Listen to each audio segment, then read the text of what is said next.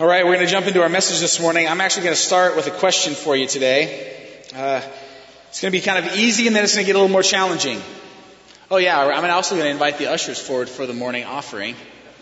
And they're going to receive that as we jump into the message. All right, so here's the question. It's going to start easy and then it's going to get hard.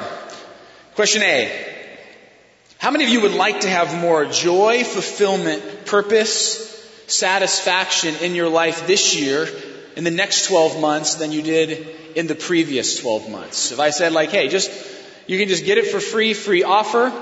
You can get all those things increased in your life next year versus this year. How many of you would say I'd take that deal? Yeah, I, I assumed most of you would. Now that's the easy answer to the easy question. Let me ask the same question in a little bit more challenging way. All right?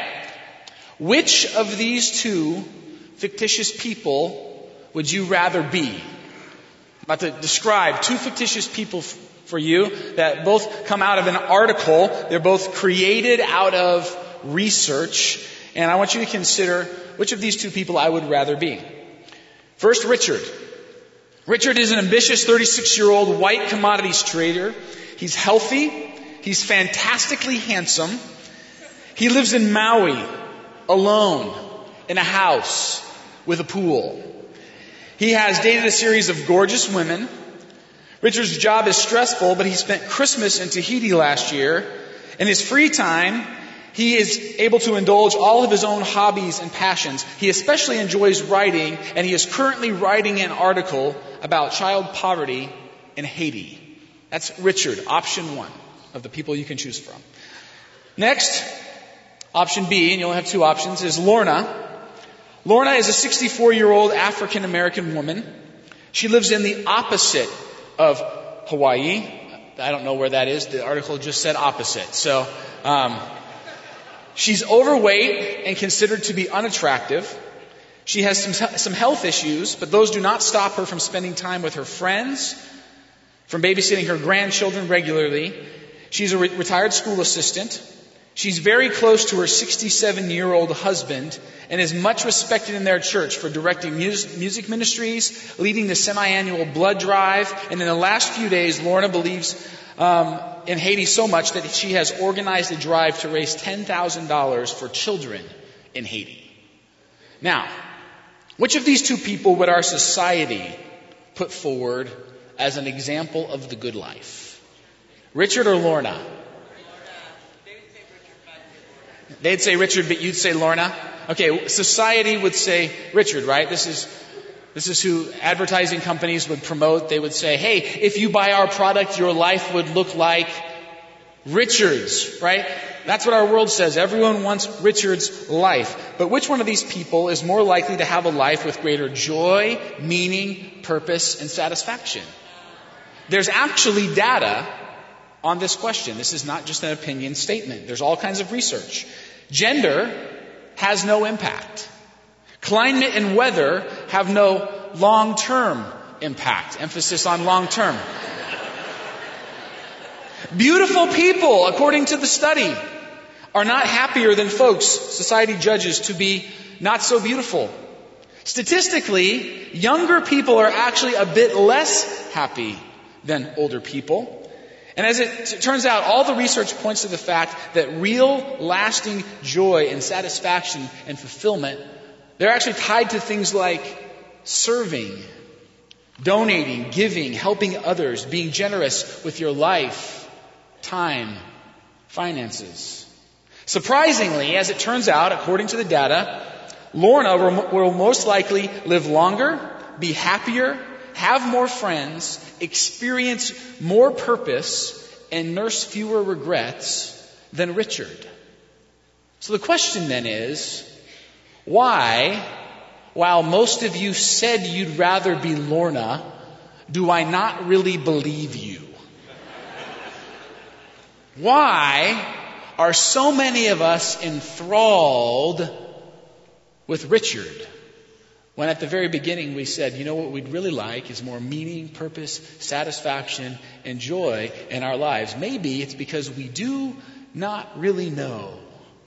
Or maybe we do not really believe what brings satisfaction, fulfillment, meaning, and joy into life. This morning we continue our series called Resolved. And again, the idea behind this series is that there are some things as a church, the Bible says, we absolutely must be about.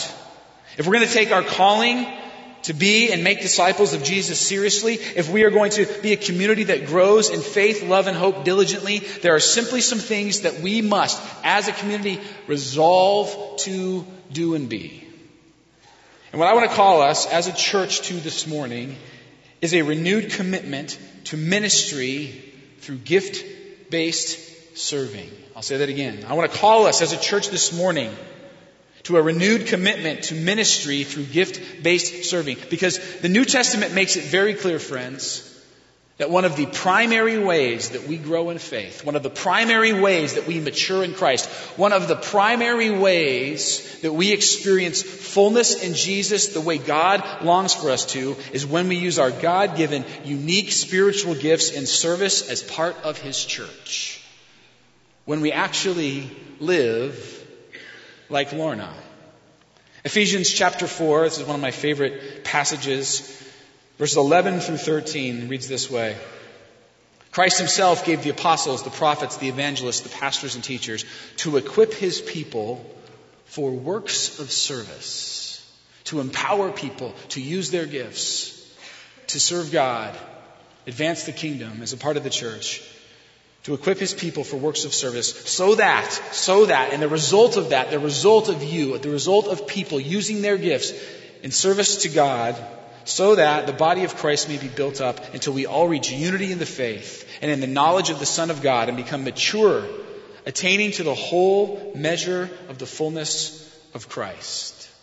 You see, long before studies, long before research, long before Richard and Lorna were ever, Richa and Lorna did, uh, were ever created, God knew the answer.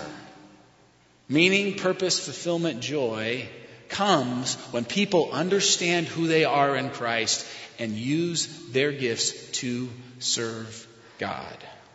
And so this morning I want to talk about some lies in a real practical way that might prevent you from embracing the Lorna life some lies that might prevent you from actually stepping into a place where you experience gift based service and ministry in God's church and experience the joy and meaning and purpose and fulfillment that all of you at the very beginning of the service said, that's what I want next year. What are the lies that will keep you from what you actually want to have happen in the next 12 months? Lie number one wait to serve when you are more holy. Wait to serve when you aren't such a sinner. You see, we've all, we've all experienced this. We've all experienced this thought process. I would love to serve. I'd love to get into ministry. I'd love to do some things for God, but there is no way that God could use someone like me. Not someone who struggles with the things that I struggle with.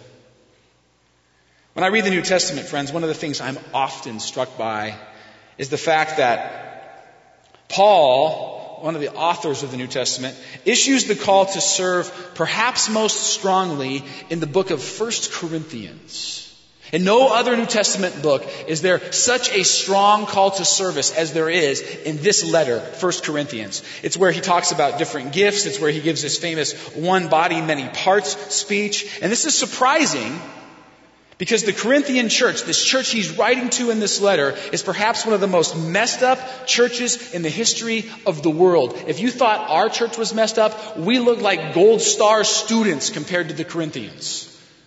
The things they are dealing with in this church, in this one letter alone, include idol sacrifice, arrogance, greed, selfishness, false teaching, inappropriate worship, sexual sins of all kinds, and divisions in the church. So there's this, this enormous list of all the sins that these people are dealing with, and yet God puts a pause on rebuking their sin and time and time again issues a call for them to use their gifts in service.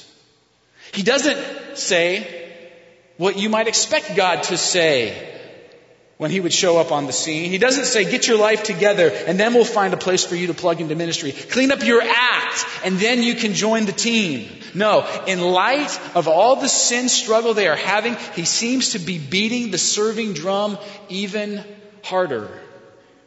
And the message seems to be if you're struggling with living a life that's not pleasing to God, perhaps serving is a way to get some momentum moving in the other direction. See, as it turns out, serving is not just reserved for the really super spiritual holy people. It's for anyone who wants to move their life and heart and mind towards God. Back in Ventura, a friend of mine was a recovering addict, and every month, several times a month actually, he would go over to the, the rough part of town and he would visit this um, recovery center. The center that was um, pretty nasty, pretty rough, people dealing with really extreme addictions and psychological disorders would be checked into this facility. And every month, several times, Kevin would go over there and he would just minister and he would be with these people. And then I would sit with him and I would talk to him and he would tell me about his visit. And it did not sound pleasant. And he did not sound like he was looking forward to going back again. And so finally one day I just asked him, I said, Kevin, you know, you always, you're always going over there. You're always going over to Hillmont. Why do you keep going over there? It does not sound like a really fun place to go. And I remember he paused and he thought real hard. I could tell he was kind of considering this question extremely deeply. And Then I'll never forget what he said. All of a sudden he just sort of blurted out, I'm self-centered, man. That's what he said. I'm self-centered, man. And I said, okay, well, if you're self centered, then it would seem like you wouldn't go. And he said, no. He said, I'm so self centered that I know when I go and intentionally try to help the people over there with their problems, it does something. It actually lessens the self centeredness in me. He said, when I go, something doesn't happen to them. Something happens in me. And I just come away. I just walk out of that place a little less self-centered than I was when I walk in. You see, Kevin has figured out what God has known all along. Serving is actually a sin shrinker. That's why it's so important that we never buy into this lie that we never buy into this lie that before we serve, that before we engage God, that before we use our gifts in service of the King, we get our lives cleaned up. Because if you can't serve as a sinner here in this church, then this sermon is over. That was supposed to be funny. Lie number two. Apparently not. That's 0 for 2. The first service didn't laugh either. Line number two. Wait for a better time. You know, I know that if if I talk to you guys about serving at Royal Family or jumping in and getting involved in the Jesus table or ministry to our school system or our children's ministry or our lobby ministry, if I talk to you about being involved in ministry and using your gifts there, some of you would say, Pastor Dave, Pastor Dave, if only you really understood my life. If only you really knew what I was, oh, if only you knew what a hectic, busy, stressful, difficult time we are in right now. You know, we would love to serve. I would love to serve. I would love to be involved. I would love to use my gifts in service of God in this church. But you know, now is just not the right time. I think I'm just going to wait for this season to pass when, when sailing gets a bit smoother and then, and then maybe I'll consider jumping in and using my gifts. You know what's funny about that? As I just, I was thinking about Jesus this week. And I was wondering, was there ever a time when Jesus, in three years of ministry, cruising around, interacting with people, like met someone and said, Hey, you know, I'm pretty much calling everyone to take up their cross and follow me and abandon themselves and, and work for the kingdom and share the gospel and, and put others first. But you know what? You, you've got a lot going on right now. I mean, can you imagine Jesus saying this? You know what? My advice to you is just take some time and focus on yourself. Did Jesus ever say that? And consider the kinds of people he's talking with. People with pretty gnarly issues and problems. People who are hated and loathed and persecuted. People with crippling, awful diseases like leprosy and epilepsy, people who are blind and lame and mute, people who are experiencing death all around them and in their families. And yet, Jesus never says, take some time and wait for things to just settle down a bit. Because Jesus knows this is true. If you wait for a better time, you will always be waiting. Lie number three just find a place to volunteer. Just do something in the church. So many churches have taken this approach. So many people have, have taken this approach to being involved at church. Let me ask you a question. How many times in the Bible do you think the word volunteer appears? Any ideas? Zero. The word volunteer is not in the Bible. In all the Bible, in all 66 books of the Old and New Testament, the word volunteer is not mentioned, not even once. Because friends, God is not looking for volunteers. God does not want you to volunteer for something. God is not looking for people to fill a slot or fog a mirror. He's not looking for people who want to check a box in their spiritual life. God is looking for people to serve. God is looking for someone to embrace a ministry. God is looking for folks who are willing to use their gifts and abilities and passions and experiences to advance the kingdom through service. There is a difference between volunteering and serving. The Bible talks about the latter. Listen to these words Romans chapter 12. We have different gifts according to the grace given us. If a man's gift is prophesying, let him use it in proportion to his faith. Squeeze every single ounce out of that gift that you can possibly squeeze out. Trust God with every single part of it that you can. If it is serving, let him serve. If it is teaching, let him teach. If it is encouraging, let him encourage. If it is contributing to the needs of others, let him give generously. If it is leadership, let him govern diligently. If it is showing mercy, let him do it cheerfully. Friends, in other words, there are things you are good at, and there are things you aren't good at. Choose wisely. Don't just volunteer. Please, for the rest of us. Don't just randomly pick a place to serve. Consider it. Consider who you are. Consider how you've been gifted. Consider what God would have you do. You see, sometimes there is certainly an instance where something just needs to get done. And whether you're gifted or not, you should just jump in and you should just tackle it. And it may not be wonderful and you may not be the best for it, but that just needs to happen occasionally. But, but long term, over the long haul, friends, you should be serving in an area where you are gifted. Do a favor for me here. Do you have a, do you have a neighbor you could be friends with this morning? Is there someone sitting near you that you know or who's at least cute? Um, so, yeah, find a neighbor, pair up, and do this for me. This is not going to be hard. For you introverts out there, I'm so sorry. Extroverted pastor moment. Okay. Share with your neighbor your first name. Just go ahead, do that real quick. I hope you know it. I hope this is not too hard. Do you can do like a handshake or something, that's fine. All right.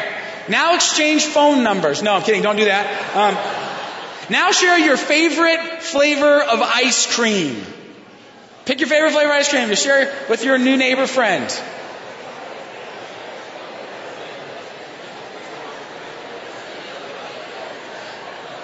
All right, one more. Share your favorite television show. Go. Don't censor, don't edit for church, just be honest. All right, last and final question.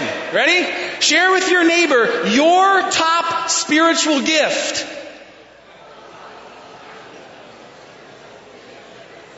That was actually not too bad.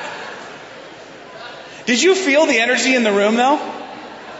We went from like ice cream to television to top spiritual gift. I wonder why. Here's my guess.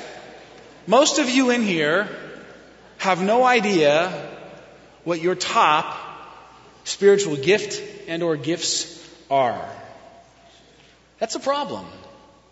The Bible, friends, the New Testament, time and time again, instructing the church to be the church says this. You've got to know who you are. You've got to know what your gifts are. If you want to be effective at serving in ministry, if you want to be the greatest possible church you can possibly be, you have got to know what your gifts are so that you can use those gifts in ministry. All throughout the New Testament, this message, over and over and over again. And yet here we sit, some of us years in the church, and we say, share your top spiritual gift, and you go, I like mint chip ice cream. I like it a lot still. I mean, mm. friends, let's remedy that.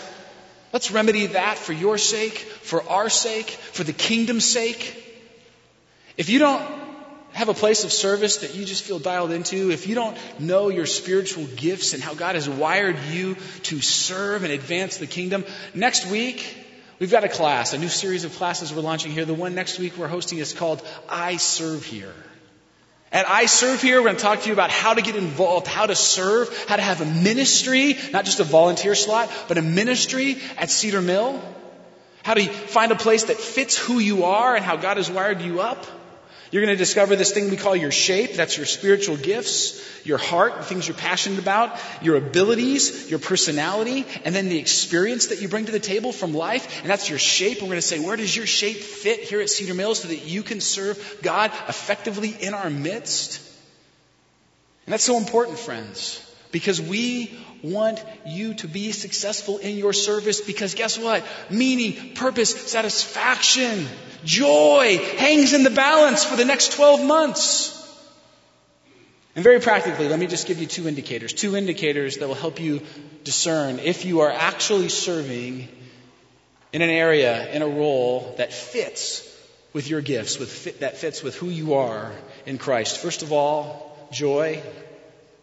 When you are operating in your area of giftedness, it will not always be fun. It will not always be easy, but over, long, over the long haul, there will be deep delight. When you're using your gifts in ministry over the long haul, there will be fulfillment and satisfaction down in your soul because you are using the gifts you've been given by God. And that feels great. I'll never forget the first time I ever preached a sermon. It was my sophomore year of college, and I was asked to give the talk for our FCA group on campus. It was about 120, 150 kids. And I think that the, the actual scheduled speaker, the professional guy, canceled last minute. And so it was kind of like, well, let's just have Dave talk. And I was like, really? Me? Stayed up all night the night before and gave probably the cheesiest, lamest message you can possibly imagine. My talk was called Jesus versus Jordan. And I compared Jesus Christ. Yeah, Matt thought that was hilarious. Yeah, he knows me pretty well. He's like, that sounds like something you do. Um, yeah, it was like comparing the greatness of Michael Jordan with the greatness of Jesus. And like, I did cheesy stuff like at that time, I think Jordan had won three titles. And I was like, Jordan won three titles. Jesus rose from the grave in three days. And it was like so lame. I'm embarrassed by the whole deal. I mean, I look back at my notes and I think, really? Was a college student. I majored in physics. I was smarter than that. But you know what? Even as cheesy and lame as it was, I got great feedback. The college kids liked it. They didn't throw stuff. They asked me back, which says something about their taste level. But it was this moment where I started, and, and I remember being up there, terrified, nervous, a little bit like scared of humiliating myself in front of all my friends and my girlfriend, and thinking, I love this. I'm terrified and yet I love this. And there was this moment where I thought, maybe, just maybe, there's a gift down deep behind Jesus versus Jordan down in there somewhere, right? It's a good feeling to discover a place of giftedness in your heart and soul. So joy is an, is an indicator. Second indicator, fruit. Please, friends, pay attention to this one. Let's not miss it. If your activity, if your service is not bearing fruit in helping other people grow in faith, it is probably not a spiritual gift. If you think you have the gift of encouragement, but no one is encouraged by your words, just a little hint. Um, if you think you have the gift of teaching, but people are sleeping, and now I'm looking around the room, going, please don't be sleeping, please. Um, if you think you have the gift of leadership, but in your attempts to lead, no one is following, Reevaluate. On the contrary, if you have ever been around someone who had a high functioning spiritual gift that they were using, there is nothing more phenomenal to watch. You ever watch someone with the gift of encouragement encourage others? Watch their lives just light up and their souls just get lifted and you think, how did they do that? They're using their God given gift. You ever watch someone who has a servant gift serve? A serving gift serve? Stuff just gets done. People just get blessed. You ever watch a person with a leadership gift lead? People just follow. They don't even have to do anything. They don't even have to try that hard, but people are moving and going and following and things are happening. It is amazing. It is a wonderful, awesome, God ordained experience to watch people operate in the sweet spot of their spiritual gifts. Friends, here's the good news. You have got some of those gifts. Some of those gifts live in you. There are things that you could do. And when you do them, people would go, wow, amazing. That seemed almost divine. As if God himself were at work in this place. You have gifts like that. Do you know what they are? And are you using them in this church for the advancement of the kingdom? I beg of you. Please do it. Okay. Final lie for this morning. I am the focus of my serving. One of the kind of tricky things about serving is that at some point it, it, it's so satisfying, it's so gratifying that when you use your gifts in ministry, it feels so good that all of a sudden sometimes we get addicted to the results. We get addicted to the positive reinforcement and feedback that come back our way when we operate in our gifts. And we start to think that serving is all about us. I serve so that I can feel so good. I serve so that other people will tell me how great of a job I'm doing. I serve so that, you know, I can have this, this soul satisfying joy that we talked about. And yet God has always said, do not serve with that goal in mind. It may be the byproduct of your serving. It may happen naturally, but that is not the reason you serve. Friends, what is the reason we serve? And actually, the question is, who is our service for? The Bible is very clear. Ephesians 6 7, serve wholeheartedly as if you were serving the Lord, not men. Romans 12 11, never be lacking in zeal, but keep your spiritual fervor serving the Lord. Colossians 3:24 It is the Lord Christ you are serving. Now, right off the top, let me be just extremely clear about something. We are in no way talking about earning the love of God through our good deeds or acts of service. Is not the message today. The Bible is extremely clear on this.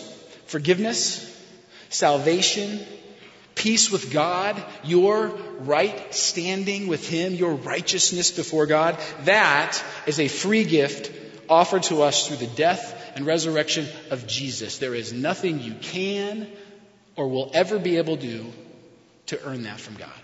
This is what it says in Ephesians. For it is by grace you have been saved through faith, and this is not from yourselves, not from anything you can or will ever be able to do. It is the gift of God, not by works, not by your efforts in any way, so that no one can boast. When it comes to salvation, when it comes to right standing before God, none of us, no one in this room has anything to brag about because it was all Him and not about us at all. Then, from that place of God loving us freely and receiving us holy, from that place of being loved and being accepted and being forgiven and being saved, then we serve God in response. That's what we're talking about today. And friends, when that spirit undergirds and sits behind and is the foundation for our actions and our service and our efforts, there can be joy in serving even when self gratification does not show up the way we want it to. I remember a few years back, I had one of those magical royal family weeks. I'm a Royal Family Kids Camp six year veteran and proud of it. And um, thank you. I got just as many, well, not quite as many as Tom, but six years, Royal Family. And every year at Royal Family Friends is a blessing. Even the hard years are a blessing at Royal Family. But because every year you connect with some kids. But there are years where you connect with some kids, and then there are some years where you connect with some kids. A few years back, I had one of those years where I just connected. I was tethered all week long, 24 7, to two nine year old boys, and I watched them get off the bus. You know, bristly and gruff, and with their shields up and skeptical. And then I watched as the love of God throughout the week just started to break that stuff down. And I bonded in particular with this one little nine year old boy who was, who was very bitter and angry and who had been through a lot. And throughout the week, we just connected and it was magical and wonderful. And finally, at the very end of the week, after this week filled with memories and love and grace and the presence of God in ways that you can't even describe, we have this, this staff gathering where every single camper and their counselor would go up in front of all the other counselors.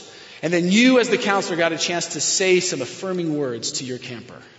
And I remember it was my turn, and I got up there with my two guys, and um, and I knelt down because I'm really tall, and I wanted to kind of be at face level with them, and I got a chance to talk to them about who they were and how much God loved them, and the things I saw in them, and the gifts at work, and how God had used them and would use them, and how He loved them, and just got a chance to speak things into their life in front of all these people listening. And I remember it was just this powerful moment, and there was not a dry eye in the place, and I was just so excited about the connection I had, in particular with this one little boy. And then when I was done, I stood up, and they presented me with a gift. Every camper gives their counselor a gift that they've made at the end of the week. And that year, they made these little picture frames. And they uh, covered the picture frame with all these animals. And in the middle of the picture frame is a picture of me and my two boys who are turned and faced the other way so you can't see their faces. Tom freaked out on me after the first service. Um, I got this picture frame and so he gave me the picture frame. The boys hugged me and we walked back to our table and I'm just on cloud nine. That was the greatest week ever. God, I got a chance to serve these boys and impact their lives. And this one little boy in particular, he will never be the same. I am quite certain of it. Thank you for letting me serve him the way I got to. And we sit down at our table and the next like counselor camper pair is up there and all of a sudden this little boy leans over to me and he says, Dave. And I, am just waiting for him to say something that's just going to like break my heart. You're the best counselor ever. You know, can, can you adopt me? You know, whatever it's going to be. I'm just waiting for it. Dave, he says, I made sure all the animals were pooping. and I kind of, that was weird. I must have heard that wrong. And I'm like, what? He says, yeah, all the animals on the picture frame are pooping. And I look, and sure enough, near the hindquarters of every single animal, including the airplane, on my picture frame is a little glob of glitter poo. And I thought to myself, wow, pretty significant impact you made there, Dave. And I was like, one of those moments. And he was so proud, you know, like, yeah. He was like, what do you think of that? And I was like, you know, I was ready to cry. I'm thinking, oh, but you know what I heard the Lord whisper to me in that moment? It's just one of those moments where every now and then you just feel like God just says something to you. And was, here's what he said. Dave, you didn't come to impress them anyway. You didn't even come to serve them. You came to serve me. And when you serve me, I take care of the rest. Now, it, you know, to qualify that a little bit, I think glitter poo is probably a pretty high compliment coming from a nine year old boy. Am I right, Tom? So I get a little bit of profits on that. But the point was, if I was serving, if I was, if I was pouring myself out, if I was giving myself for accolades or even to impress this boy or whoever it is I'm serving, that's the wrong place. That's the wrong motivation. That's not why we serve. We don't serve to impress men. We don't serve to impress others. We don't even serve for ourselves. We serve in response to a living God who loves us and gave his life for us and redeemed us through his death and resurrection on the cross.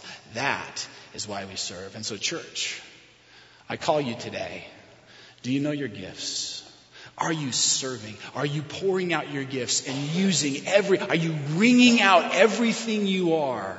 Everything God has made you and created you to be for His kingdom and the advancement of the gospel as a part of our church body. That the proclamation that Jesus Christ is Lord and that there is hope and love and eternity and salvation will go out from this place to the world. Will you use your gifts? will you serve God, even, even if it means you get glitter poo in return? Let me pray. Father, thank you. Thank you for your grace poured out not just in salvation, not just in forgiveness and redemption and righteousness, but your grace poured out in the fact that we have these gifts that we did not earn, and you give them to us for free and say, now, use them. Use them in response. And then you even bless us in that. Thank you, Lord, for who you are. Thank you for the chance to be your people. Thank you for a way of life that leads to joy and purpose and meaning and fulfillment in you. That's our prayer. We love you. Thank you, Father, and we pray it in Christ's name. Amen.